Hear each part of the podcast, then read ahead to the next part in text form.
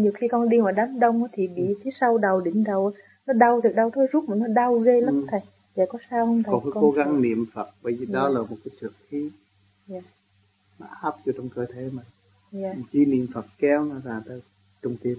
Yeah. Rồi đi luôn, co lưỡi luôn. Yeah. Ha? Yeah. Chứ đừng đừng có chú ý chỗ đó, chú ý nó càng ngày càng nặng nặng rồi nó bóp ở đây. Yeah. Bóp đây nó nhập nhập tâm. Yeah. Còn mình cứ kéo nó lên, mình lên niệm Phật rồi nó không nhập nữa. Yeah. Bỏ đi thôi. Yeah. Còn nếu nó làm quá, nó còn lấy cái chành nhai luôn vỏ luôn, nhai luôn vỏ một chập cho nó hết rồi, trong sau yeah. hết. Yeah. Miếng chanh đủ.